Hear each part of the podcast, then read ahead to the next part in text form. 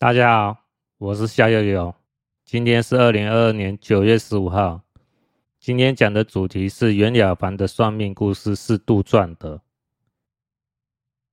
这个主题呢，我之前本来也想谈呐，啊，因为我之前在部落格里面有写这篇文章，所以想说啊，晚点再提好。那今天趁这个空档呢。那再讲一下这个主题哦。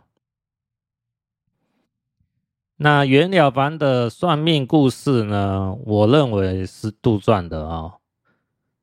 我之前写这篇文章呢，是在二零一三年十二月的事。那距今也有九年了哦，所以说，我学命理大概十八年来哦。我自己现在心得呢，还是认为哈，袁了凡的算命故事是杜撰的。那我今天只是针对这个算命故事来讲，我不是讲的是说哦，这个行善积德这个事情是有问题的哈。因为我之前有讲到嘛，我师父呢，哦，在中国的八字师父哦，他是有讲到。呃，你要改变自己的命运呢，行善积德呢，是个好方法哦，是值得你去执行的。那我讲袁了凡的算命故事呢，是让大家是说有一个比较清晰的思维逻辑哦，不要说人家讲什么你就听什么。那当然，我讲的只是我的个人看法，那你就听听看，做个参考哦。不要说，呃，谁讲的或是我讲的，你就盲目相信哦。我觉得这样子是在于你学命理或是做人处事三面来讲的话，对你都不会有太好哦。所以，我们对一件事情呢，要有一个。一定的逻辑，好去想这件事情合不合理，这样才会有对自己有帮助啦。那袁了凡的算命故事呢，之所以为人称道呢，就是因为出现了关键字哦，“改变命运”这四个字，然后这个是大家都。想要的事情，哦，就是如果我身处于比较穷困的情况，那我一定希望我未来有钱嘛，有权势嘛，生活过得更好啊，哦，甚至我也娶一个好老婆嘛，然后生好几个小孩啊，生活很和乐啊，这是每个人哈都希望所期待的事情。所以改变命运呢，就像一个有魅力的魔咒一样，哦，会纠缠于每个人内心当中。你不能否认，是说哦，改变命运这件事情是不好的。每个人都希望能改变自己的命运。那当然，希望往的是好的方向、正面的方向再走嘛。那问题是，改变命运要有一个方法嘛？那袁了凡的《了凡四训》哦，就是告诉你这个方法。那这个方法呢，原则上是认同的，但是这个方法呢，如果只是听从的话，它不会让你带来很大的动力。那一定要有一定的说法，让你相信，然后你才愿意执行。所以袁了凡的算命故事呢，占《了凡四训》这本书呢，有六分之一的篇幅是在介绍。孔先生这位算命师是如何的厉害，也如何的神准。那我们就要看一看真的算命师有那么厉害吗？是不是？那我们学命理的就会去想说，他讲的东西到底有没有道理嘛？符不符合现在我们所看到的事情吗？你一定要是说改变命运之前，要先证明有命运这件事。好，要不然你说要改变一个命运，很抽象嘛。啊，如果是说呃，我师父算我啊。逍遥游，你就是一个王老五的命，哎，那就有一个准则出来嘛，哦，就是一个光棍命嘛，对不对？那我今天哦行善积德，哦就改变我光棍命了，然后我可以娶到一个老婆，生下两个小孩，一男一女哦，龙凤胎哦，然后我的生活也越来越好，那是不是我就证明了？改变命运的，所以在改变命运之前，一定要先有命运这件事情出现，你才能说我改变了命运。要不然，你只是讲说改变命运的话，是一个很抽象的概念。哦，就是说我只是让我的生活变更好，会有好的事情发生，但是这个动力来源呢？并不会那么的强烈，深植于你的内心当中。所以呢，袁了凡呢很聪明哦，就是要先讲一个算命故事，说是发生在自己身上，然后因为遇到了很厉害的神算，就是孔先生哦，孔子的孔啊，哦。然后这位孔先生呢，把他过去的命运都算得清清楚楚。然后他袁了凡很震惊的发现，原来真的有命运这件事情。那之后哦，袁了凡哦，因缘际会遇到了禅师，跟他讲是说哦，你要改变命运的，就是行善积德嘛。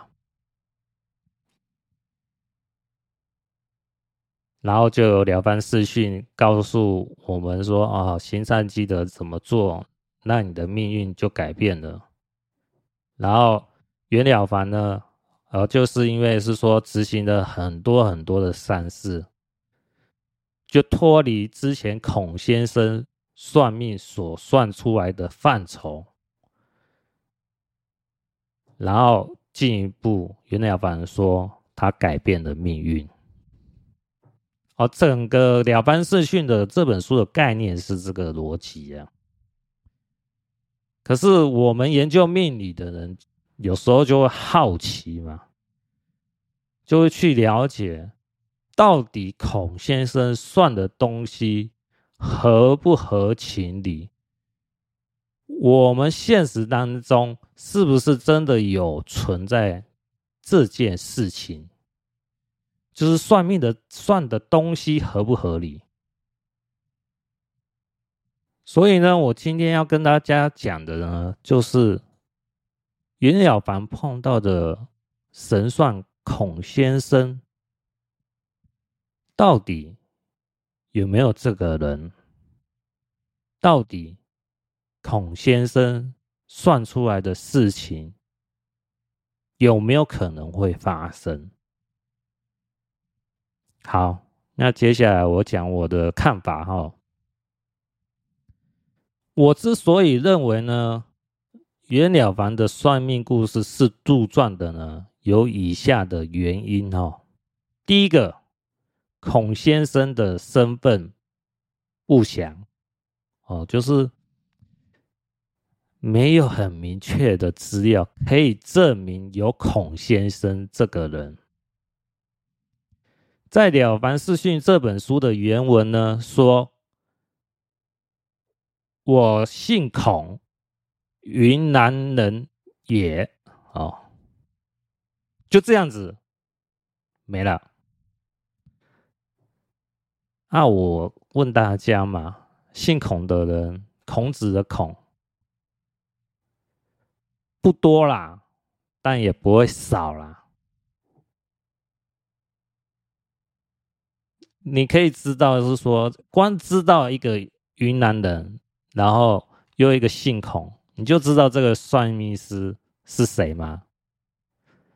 不可能知道哦，基基本上不可能知道。那我有查阅一下、哦，明朝的历史哦，《明史》这本书、哦，在四十六卷的时候，呃，在弘治四年，也就是一四九一年到一五七八年，云南的人口呢是从十二万增长到一百四十七万。那大家一百多万人里面，姓孔的人，我们说，呃，应该也有个几千人吧，对不对？少一点的话，那有几百人吧。啊，这几百个人，你就可以去认定是说，啊，这个姓孔的人。就真的就是袁了凡遇到的孔先生吗？这个也很难讲啊，对不对？其实讲不好听啊，只有姓没有名，就是一个令人质疑的事情啊，对不对？我觉得是说，当你遇到一位。呃，很厉害的算命师的时候，你把他的姓还有名都讲出来，让大家证实，可以去搜寻了解这个人的话，也是无伤大雅嘛。更何况袁了凡写《了凡四训》这本书的时候，是在他晚年，也就是他在。去世前四年才出这本书，那袁了凡快死的时候才出了这本书的时候，那个孔先生按理来讲啊、哦，早该死了，应该有一个二三十年了吧？那你把一个已经死了二三十年的人讲出来，他的姓名有什么问题吗？那我们今天看到《了凡四训》这本书，他只告诉哦大家，呃，我叫孔哦，然后我是云南人，这样就结束了。说真的，这个是很敷衍了事的说法啦。哦，写这本书哦，你把这个人写得很厉害，很厉害，但是最关键的，你只知道他的姓。你不知道他的名，那有用吗？哦，这个我就令人怀疑，是说到底有没有姓孔的这个人？那这位孔先生呢，是从云南呢，又跑到了苏州，相距两千四百公里远。如果呢，袁了凡是在云南呢见到孔先生，而孔先生在当地是很有名气的，孔先生呢有开馆算命，那袁了凡呢的算命故事呢，还说可以是有一定的可信度，可是呢，偏偏孔先生呢是居无定所的人哦，从云南跑到苏州来，所以。袁了凡在苏州遇到的孔先生呢，我们就要去想了。孔先生是因为某些因素从云南搬迁到苏州来，这个因素是什么原因？是好的原因吗？还是坏的原因？坏的原因是不是因为他在当地做了什么不好的事情，被官府通缉，所以跑到了很远的苏州来避难呢？那好的原因就是他在云南过得很好，赚了很多钱，所以呢，他想要搬到苏州来过更好的生活，这也是不无可能呐。只是呢，一般人呢还是比较愿意哦。在自己的家乡里面生活了，远离他乡过生活，总是有一些不得已的事情才会想要远离家乡嘛。所以，我们就要去思考，就是说啊，到底有没有孔先生这个人是最关键的因素？那我在二零一四年一月的时候呢，有补充一个看法呢。我那时候讲到是说，哈，不少人在写书写文章的时候会故意留个伏笔。那我认为呢，袁了凡算命的故事里面呢，也有可能会留下来这个伏笔。袁了凡遇到的算命师呢，姓孔，哦，孔子的孔。那孔的注音呢是三声嘛？那孔的谐音呢？哦。是不是也有一个空呢？空气的空呢？孔先生变成空先生，这代表什么意思呢？是不是意味着虚构的人物呢？所以有时候我们看小说是或者是漫画、电影啊，有时候会看到这一段话哦。本故事纯属虚构，如有雷同，实属巧合。所以，袁了凡的算命故事在一开始，是不是也意味着袁了凡一开始就暗示了大家，孔先生就是一个虚构的人物？所以，我们哦。有时候呢，对算命的故事呢，有时候听起来津津有味哦，但是呢，不见得是真的。听听就好，因为算命的东西哦，它有很多种算命的方法哦，有易经啊，有文王卦啊，哦，也有。大六壬啊，小六壬啊，奇门遁甲啊，八字啊，斗数啊，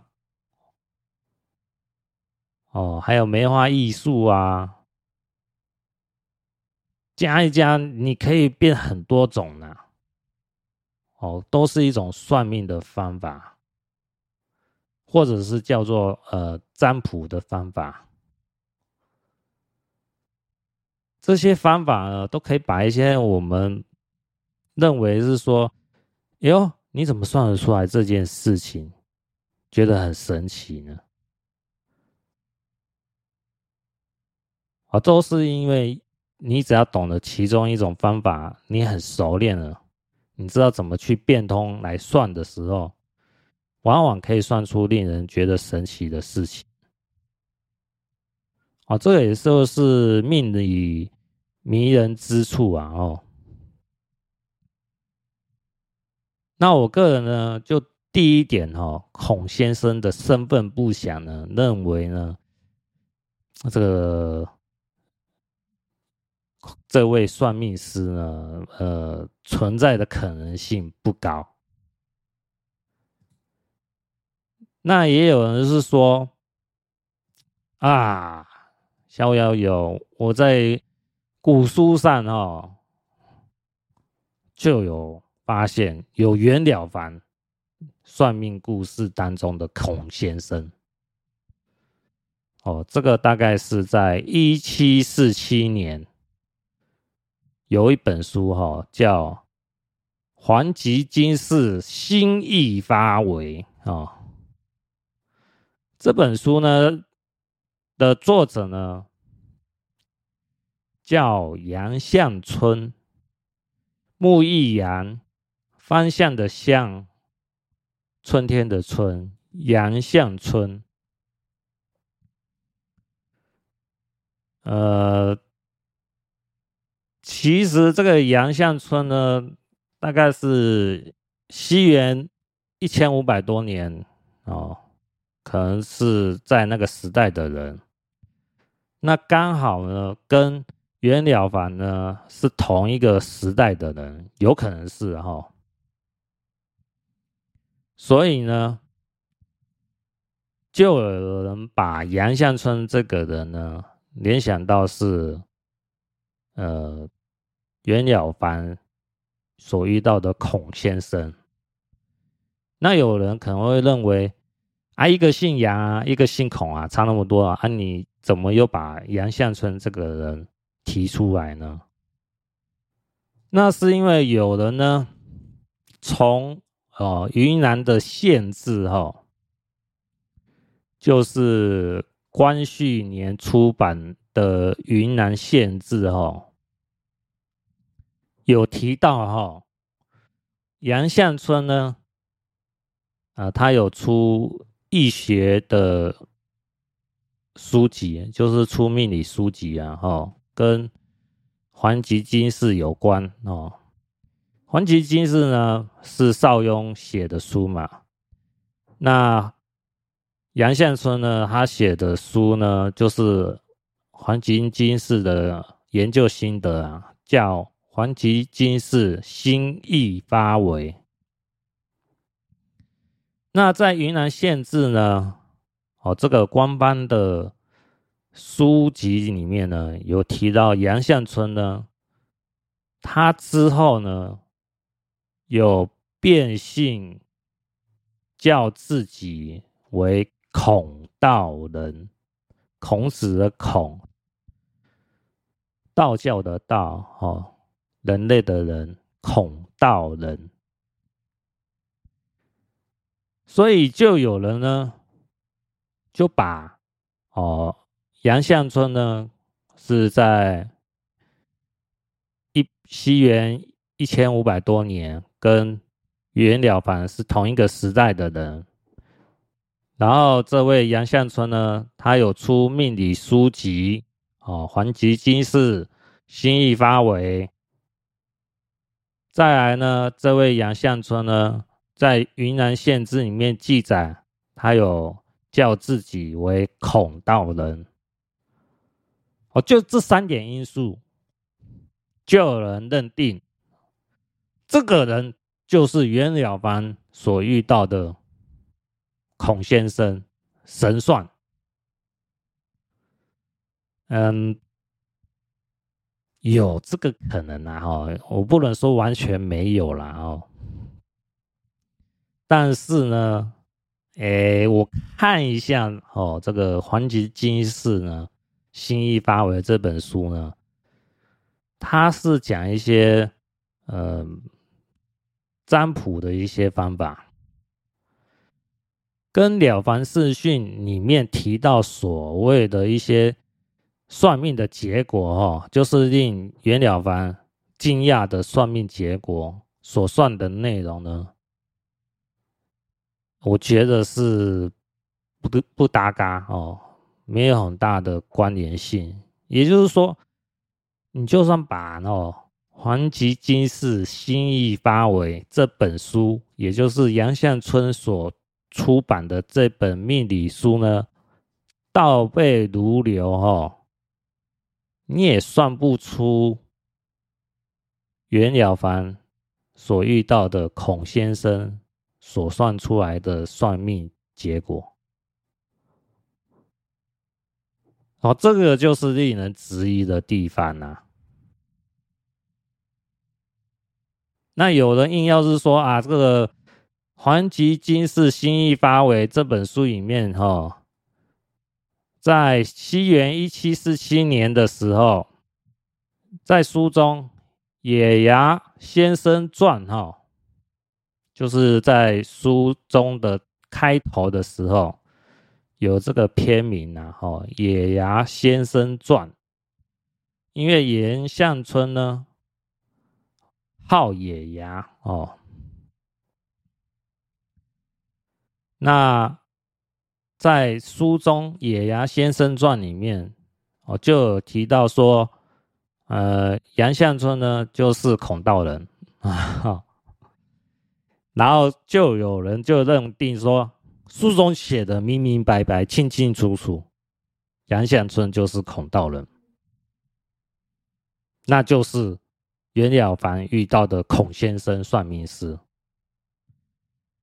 我认为这个说法就太过于哦牵强了啊！为什么？我们要去想哦，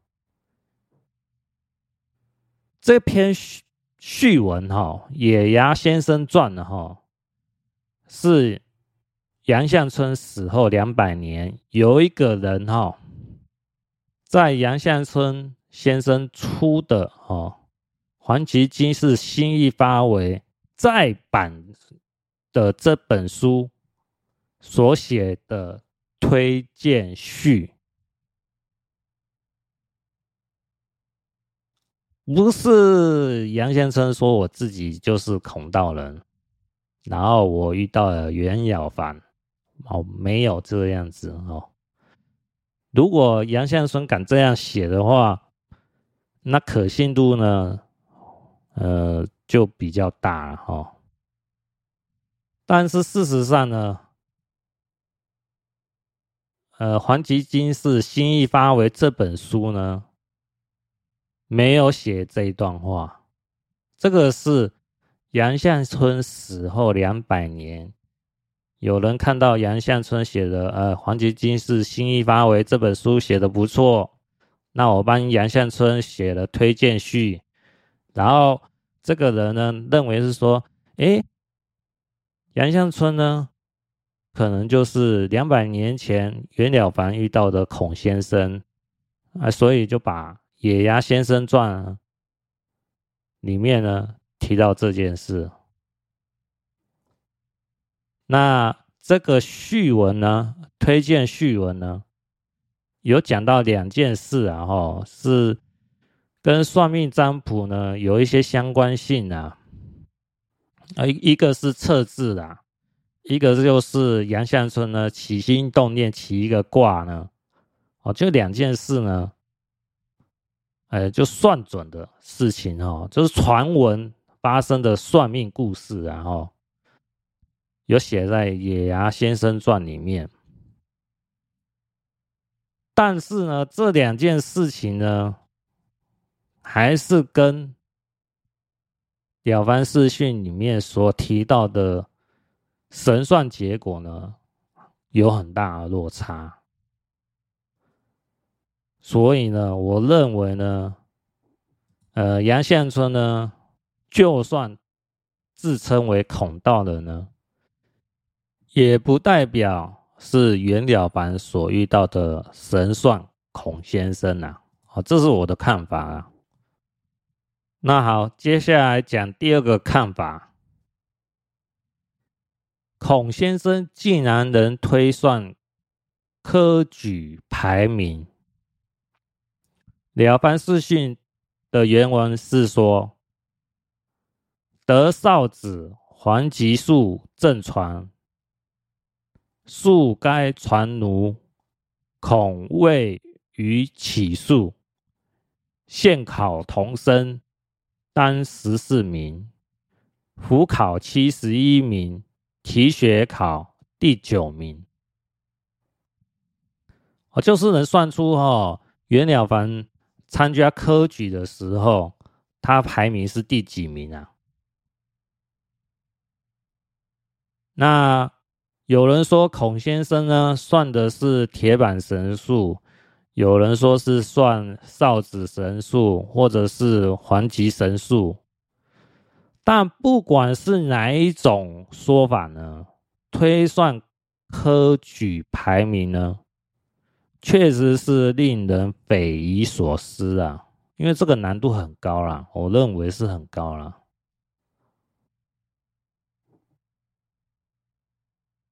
哦，各位可以去想想看。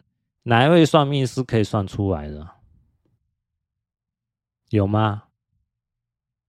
算出来的话，我讲不好听啊，他算出乐透也是不会很困难的、对不对？所以我认为就很扯淡呢、哦，算出科举排名哦，难度非常高了哦。你算出一次来，你厉害哦。但是呢，在袁了凡算的这个神算呢，孔先生呢算三次，哦，童生十四名，府考七十一名，提学考第九名，讲得清清楚楚。那事实上是不是呃袁了凡就是呃他从政哦，就是这三个。考试呢都是这样子的排名，已经无从稽考哦，因为这方面的资料也不是那么的重要了哦，而且经过了几百年下来哦，这个就算有记载，早就已经遗失掉了。那孔先生在原文哦，《了凡四训》的原文说能算准这三件事情，那当然。袁了凡就说自己很惊讶嘛，哦，怎么有可能能算出这种事情？超级厉害啊，超级厉害！我要跟大家讲，这是超级厉害。可是你去看啊，哪一位算命师？就你所知啊，你所看到的，呃，电视啊，哦，或者是说算命书籍里面。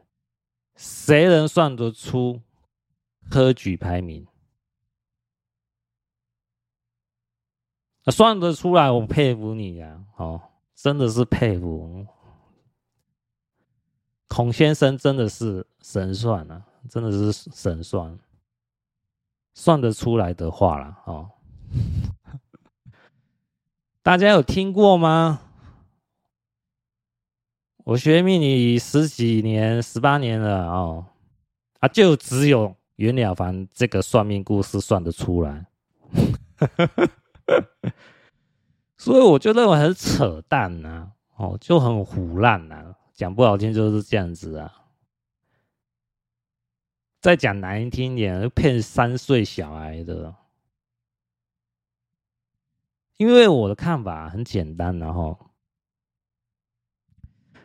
如果你袁了凡哦所遇到这个算命师孔先生呢，哦，这个神算呢，我就当你哦，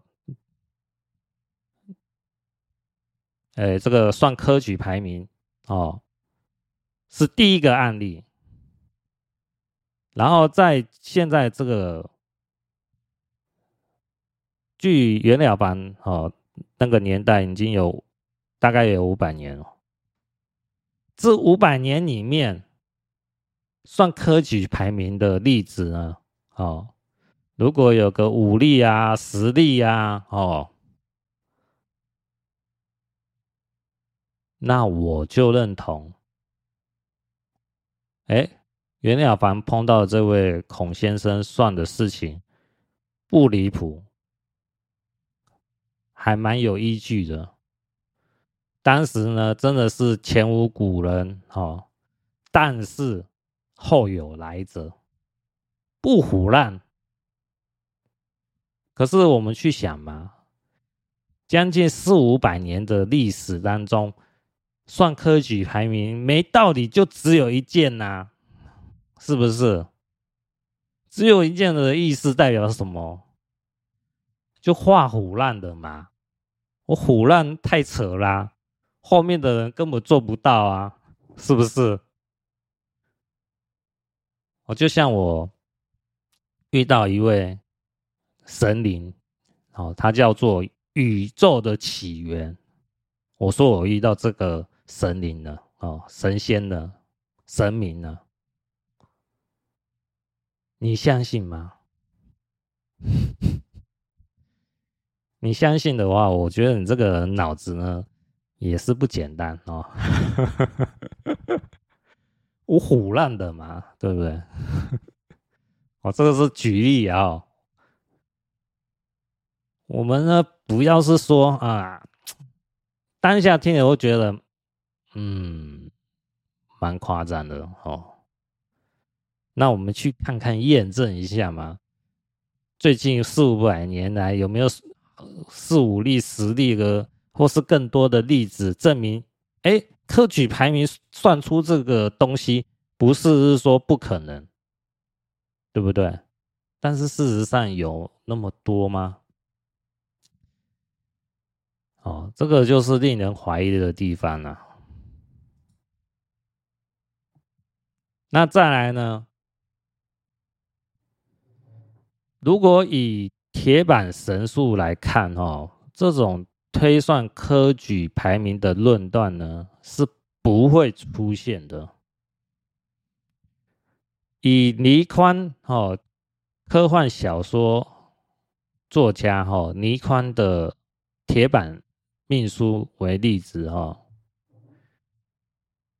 呃，大家呢可以去搜寻，然后倪匡呢他自己的心得呢是说，四十八岁当年呢，在好奇之下，曾邀请相士董木杰为我算命，他为我推算过去曾发生过的事，准确至极。但关于未来，却推测的模棱两可。哦，这个是在二零零九年三月十三号，免费报 AN 七三零哦，与倪宽对谈这个专栏，在推论哈、哦、未来的论断哈、哦。就是铁板神数呢，他有一个最大的毛病呢，就是模糊不清。而这个呢，是当代铁板神术高人董木杰的算命结果。啊，也就是说，我们现代最厉害的铁板神术大师啊，哦，高人呐。他在算未来的情况呢，就以倪匡的角度来讲，就是模糊不清、模棱两可。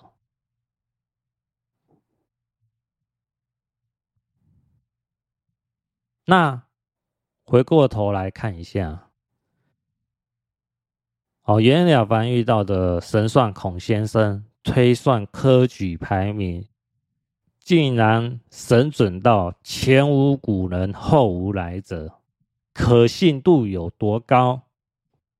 大家可以想一想啊！哦，就我看法，就不用想了，就唬烂的。好，第三个看法呢？孔先生算袁了凡的寿命呢，竟然算到是哪一个时辰死的？《了凡四训》的原文说：“五十三岁，八月十四日丑时，当终于正寝啊，年月日时讲的清清楚楚。哦，这个，这个，这个又是又是扯淡。”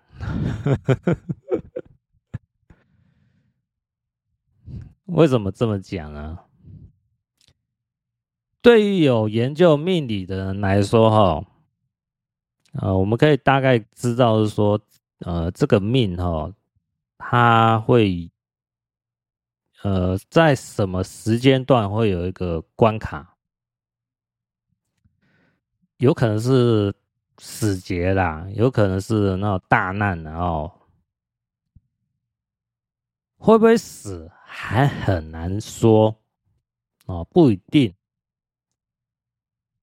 哦，就是有时候会算出说，哎，三十五岁有一关，六十五岁会有一关哦，啊，这个关有可能是病灾呀，呃，有可能是意外之灾呀，哦，也有可能是官灾呀。哦这个就很难说嘛，哈。是哪一个，就是要看你具体的八字是怎么呈现的。有关于哈，就是几岁会有一关的说法呢，很多啦哈，这个例子很多啦哈。这种说法呢是毋庸置疑的哈，这方面的记载很多了哈，只要是你有去看一些命理书籍哦，就或是一些命理故事，都会讲说啊碰到谁啊，或者是现实当中找一个算命师，不管是呃八字啊，或者是紫微斗数啊，有算出我的亲人啊，在几岁的时候就有一关啊，然后真的我的家人就是在那个年纪呢，呃就走掉了哦。关于这方面的故事很多啦，哦，所以算命呢，算出呃某个人他的关卡，哦，就是可能是死劫啊，齁，呃是在几岁会发生呢？基本上这种说法是不稀奇啊。但是袁了凡的算命故事呢就很扯哦，他是。断到时辰，哦，就是年月日时到了时，哦，就是时间时辰，哦，这个已经很细微了啊，超级细微了啊，细微到太夸张了啦。讲到那么细哦。就已经是哈，我个人认为哦，就是袁了凡哈欺负你那个看这本书的人，没有学过算命哦，不懂命理哦，所以又画唬烂，唬烂倒是说 这孔先生算到哦，孔那个袁了凡是在五十三岁八月十四日丑时那个时间点死掉哦，讲不好听就是这样，我就是要强调。哦，孔先生有多么厉害啊！哦、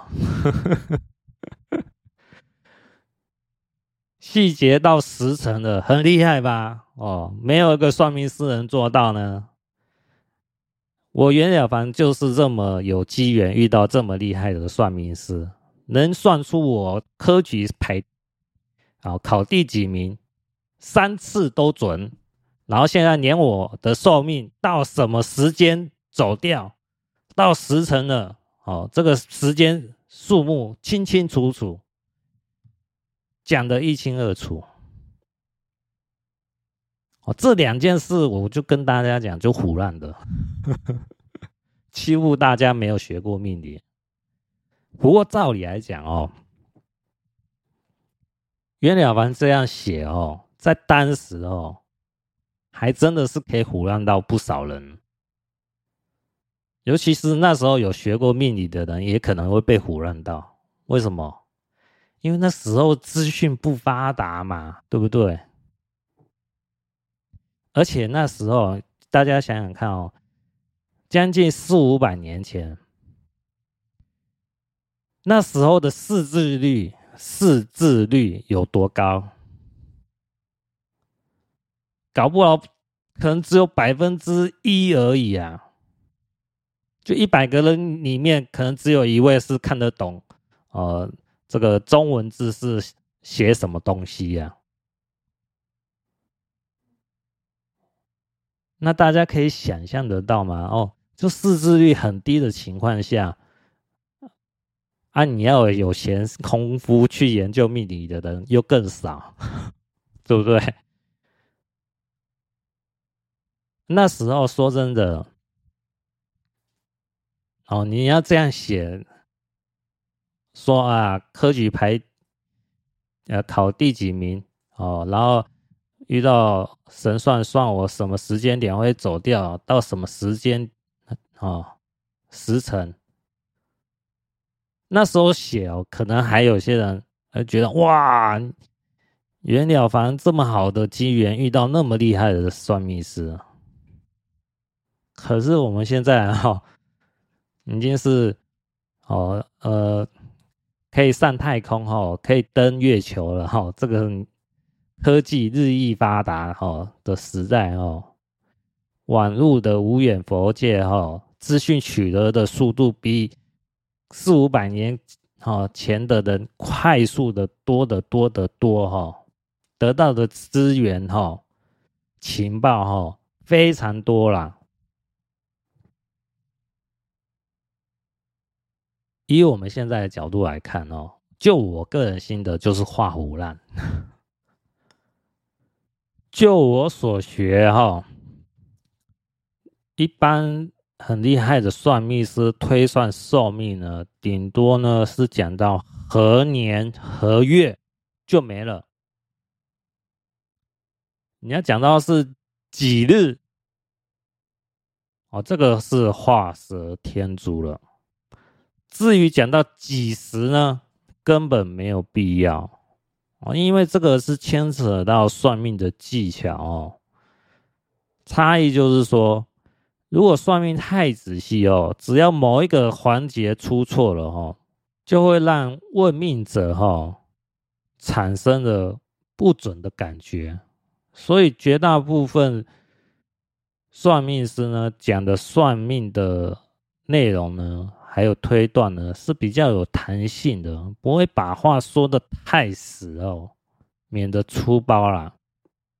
就是我讲啊，小明三十岁会发生车祸，跟小明三十岁好在六月份的时候会发生车祸。当然会有人认为是说三十岁六月份发生车祸，你的算命功力更厉害嘛，对不对？可是呢？一般来讲，只要讲到啊，小明三十岁会发生车祸哦，要注意交通哦，那这样子就可以了。讲到三十岁六月份会发生车祸，就已经，诶，有点不划算了哦。因为什么？因为如果是说小明在三十岁六月份的时候没发生车祸，就会觉得说，哎，你这个。这个不大准呢，哦。可是我说小明是三十岁会发生车祸，那一整年都有机会啊，对不对？说真的，你能算到三十岁小明会发生车祸，哦，在那个时间点，嗯，基本上很难跑得掉，然后主要。只要是那个下很明显的话哦，很难跑得掉，多多少少哦会发生哦车祸，情况可能是轻重的差别嘛。你有留意有小心，骑车速度慢，注意左右呃马路左右好的来车，那你特别小心的话，那当然发生事故的时候。所受到的伤害会比较低嘛？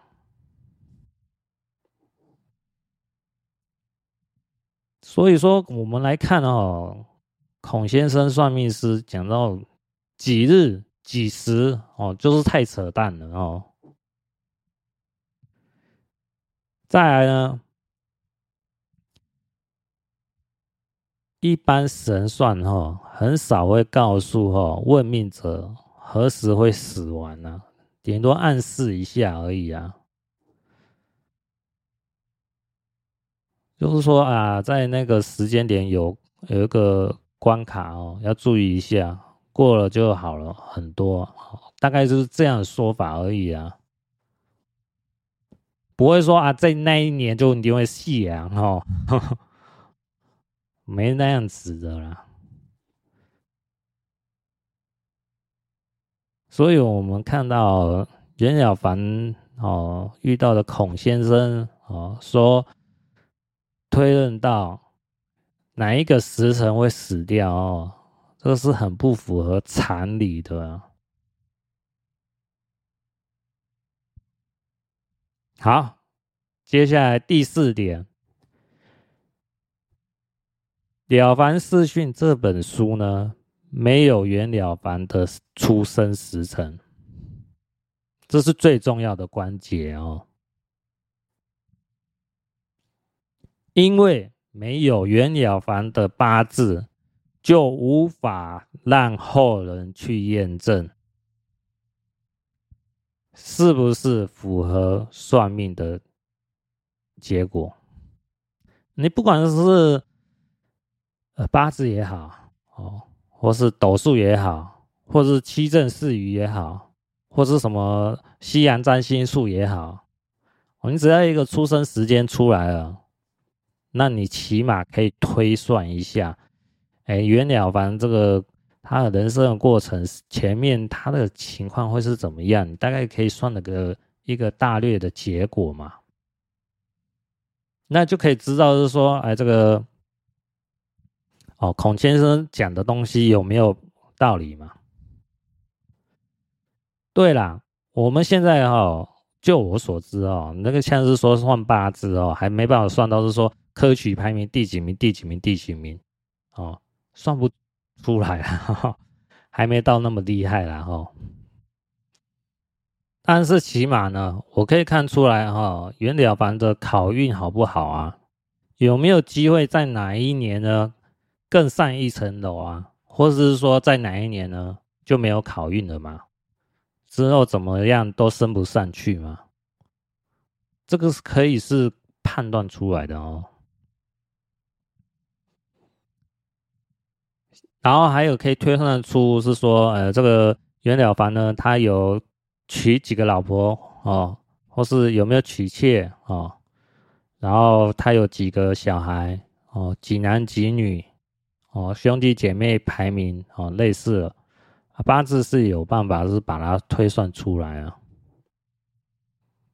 可是呢，你要是说像是说科举排名啊，还有死亡寿命啊，哦，到什么时辰呢？就太扯了哦。那很可惜呢，《了凡四训》这本书呢，哦，洋洋洒洒写很多字啊，哦，就是不提供哦袁了凡的八字啊，哦，八个字都不愿意写，这是蛮令人无言的哦。当然有可能有人说，呃。啊，就算把八字报出来，同年同月同日同时生的人，也不见得会有相同的命运啊，对不对？这没关系，哦，起码他有一个呃相同时间出生的人呢，是有一个大方向呢，是蛮相似的。那我要讲的重点呢，就是你有一个依据哈、哦。就是有一个命盘的时间、出生年月日的时间有提供出来呢，我们可以去验证嘛，哦，对不对？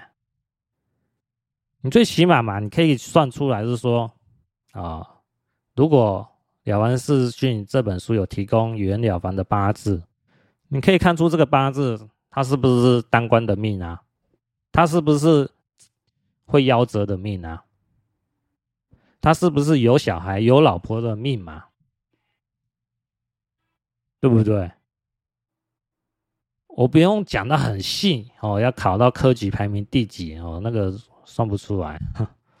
但是起码哦，有没有办法当官？有没有老婆？有没有小孩？哦，会不会夭折？啊，这几点都可以看出来嘛。那这几点看出来。就可以知道是说孔先生神算算的内容前面到底有没有道理嘛？毕竟孔先生说，呃，袁了凡活到五十三岁，不到六十岁哈就翘辫子了，哦，这属于夭折嘛？哦，一般来讲是算命是指，呃，活满六十岁哦就算有寿了哦，啊，就是享一个寿字的福分然后。长寿的寿啊，哈，六十岁就算是有寿了，哈，的那个福报。但问题是不提供出来是什么原因，对不对？哦，那个袁了凡在快翘辫子的时候，哦，提供自己八字不敢提供嘛，是不是？这个就蛮好笑啊。哎，就是有头无尾啊，虎头蛇尾。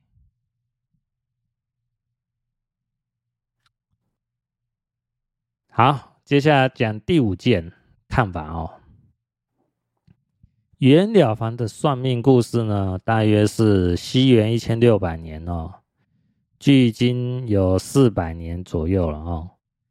在这么长的时间里哈，我们可以去想一件事情哦，这种神乎其技的算命故事，没有理由就这么一件呐，对不对？就像我刚才有讲到啊，我遇到宇宙起源的神明，你相信吗？你相信的，真真的是，我都胡烂的啊，你还相信是不是？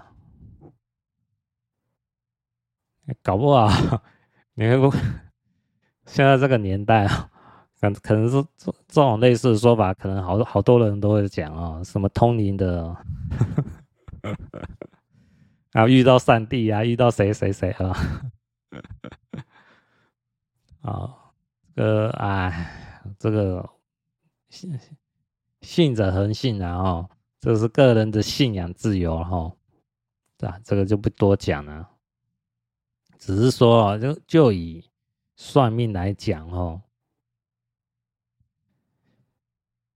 孔先生这种神算的例子哈。四百年来就这一件，那你就相信吗？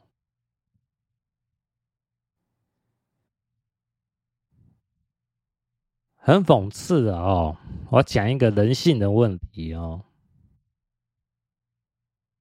当我讲哦神算的故事啊，比如蛮师和和金阳啊，哦，还有蛮师神算夏仲期啊。啊，都会有人怀疑啊、呃，真的有没有何金阳、盛夏中期这两位哦、神算啊哦，并且质疑呢何金阳啊，像夏中期啊的算命故事啊，可能是假的啊，可能是碰风的啊，对不对？哎，那换个角度来看啊，当袁了凡讲有孔先生神算。这位人哦，遇到的这段事情、这个故事的时候，许多人却深信不疑。这是什么道理啊？有意思的是什么？我讲的何金阳是有全名的哦，哦，有名有姓哦。那孔先生只有姓氏，没有名字哦。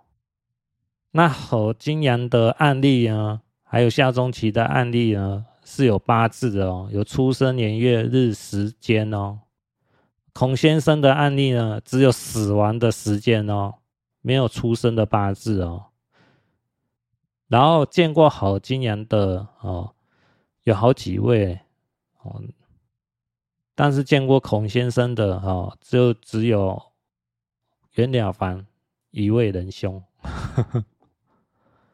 那为什么相信孔先生的人那么多，相信郝金阳的人就那么少呢？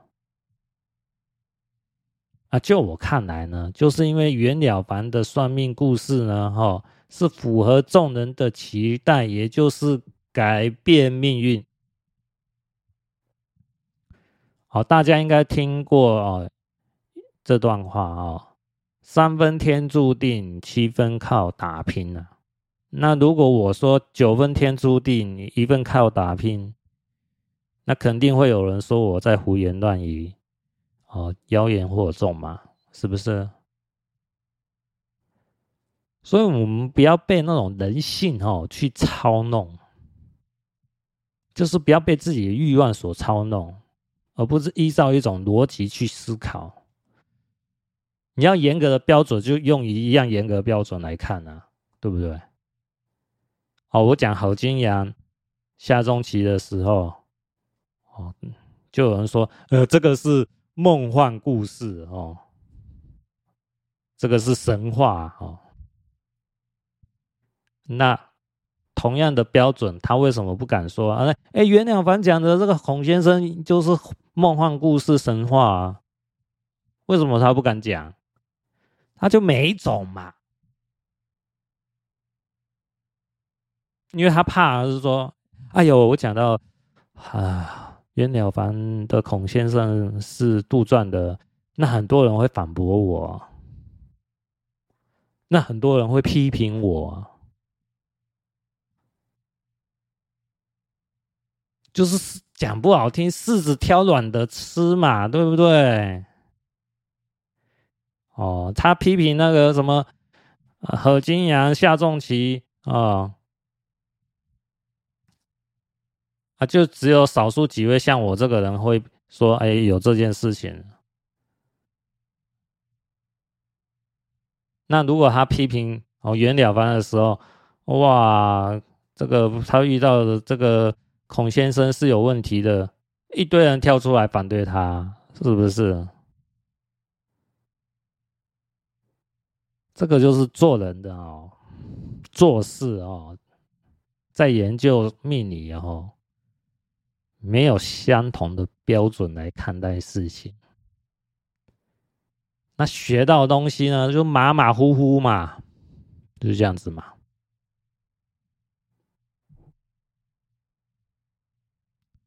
好，接下来第六个看法哦，袁了凡的结局呢？其实也不是那么理想的哦。在西元一五九三年哈，袁了凡出征哈去打仗的时候，虽然打了胜仗，但是呢，最后被人陷害，被迫停职返乡。啊，这个就是好人有好报嘛。打了胜仗还要被人陷害，做好事哎，还被陷害。不过呢，也有人可能会说：“啊，袁了凡呢，呃，如果没有做好事呢，可能反而被人家害死哦。啊，就是因为有做善事，才是哦，停止返乡而已哦，反而有得到一个好的结果。”没有那么坏的结果了哦。那关于这点呢，这也就无可厚非啊，也有是可能的哦。只是我想跟大家讲哦，嗯，不是说嗯，呃，你做好事呢，就一定会这辈子呢，所有事情都完全顺利哦。还是会有不好的事情、不顺心的事情会发生，然后，因为你一个人再怎么样还是很渺小的哦，你要对抗一个整个大环境的命运呢，还是有一定的限度啊。这个是我们学命理啊，要知道有一个局限性，然后。再怎么样做呢，都是有一定的限度的。做好事呢，只是说我们希望是说诚心的帮助到其他人。那当然，如果呃事后有得到好的回应的话，那也是好事一桩嘛，对不对？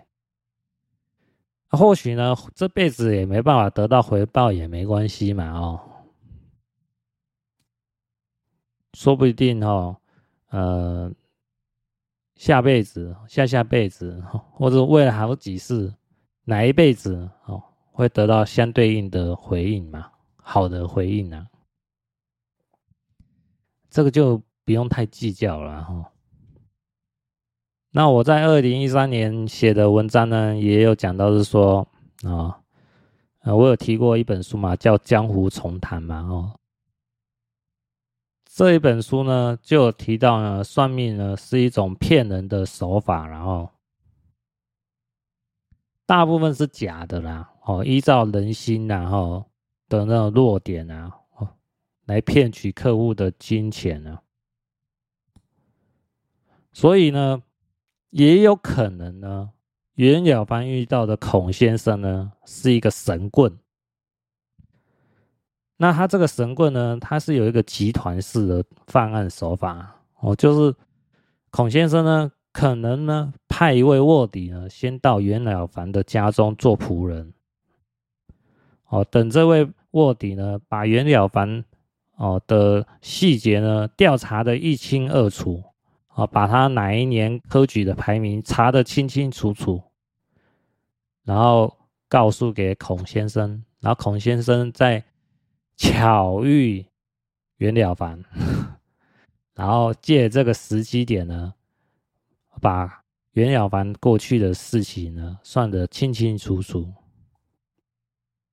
那自然呢，袁了凡呢就会认为，哇，神算孔先生啊，超级厉害啊，把过去的事情都算得清清楚楚啊，啊，没想到呢，啊，就讲不好听，就是有个卧底把袁了凡的家事调查的一清二楚，告诉给孔先生嘛，啊，孔先生只是在把调查的结果再重复一遍嘛，对不对？这样有什么稀奇？一点都不稀奇啊！有时候讲不好听的，有时候我们看到，哎呦，哇，这个算命是怎么那么厉害，都可以把他过去讲得清清楚楚哦，把他家里的环境也讲得清清楚楚，那不稀奇哦，早就有个内应在里面了，有可能是他的好朋友，有可能是他的亲人、家人，先告诉给算命师。啊，这个算命师呢，就是神棍嘛，然后借机会敲竹杠啊，坑这位算命者。啊，这个就是坊间算命骗人的方法了。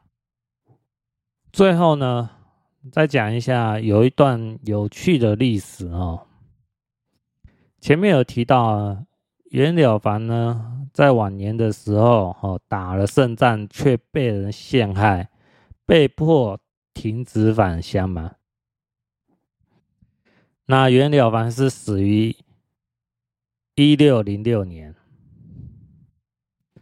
在袁了凡死后十四年，也就是一六二零年的时候，这件事情呢才被洗清冤白。那一六二零年是什么样的环境呢？明朝末年，天灾频起，又有外敌哦，清兵侵入，在内忧外患的情况下哦，安抚民心是一项很重要的工作。那袁了凡出的《了凡四训》这本书呢，就是一本善书。劝人为善的书，如果那个时候有人把它篡改成更神奇，哦，就是袁了凡的算命故事改成更神奇的话，劝人为善的力道呢，有加强的作用。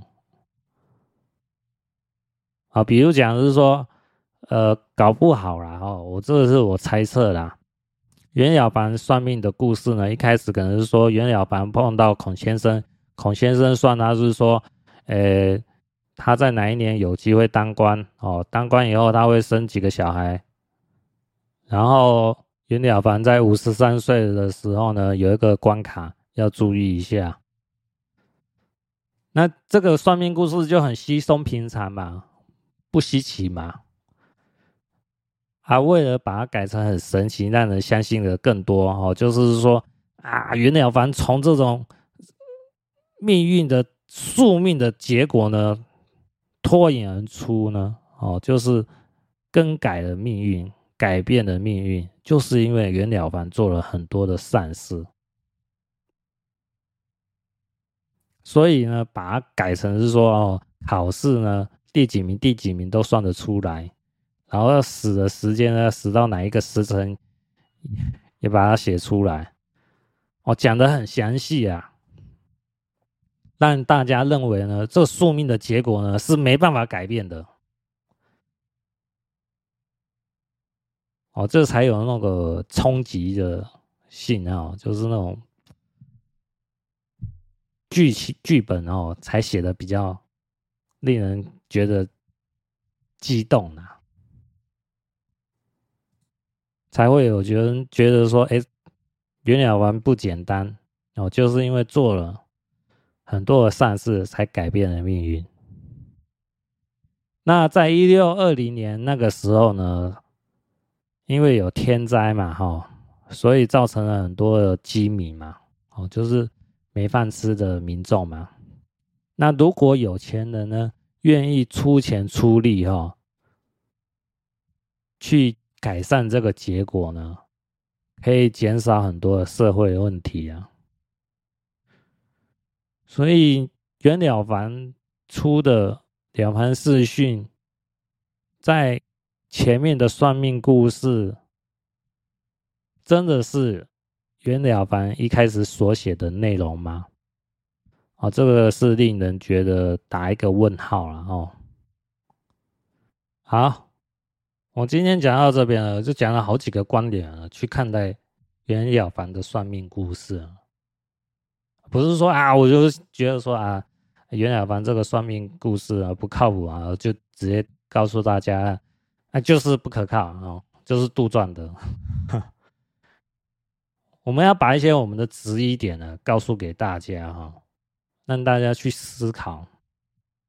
哎，是不是真的是有觉得令人质疑的点啊？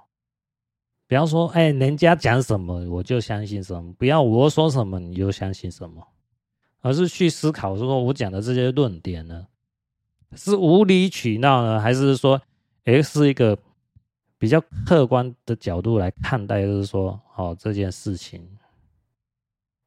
那我觉得是说，用相同的这种逻辑呢，来对应到我们日常生活当中呢，自然会得到了比较多的帮助了哈。不是说人云亦云，这样子你能学到什么，对不对？好，今天就讲到这边，下集再见，各位拜拜。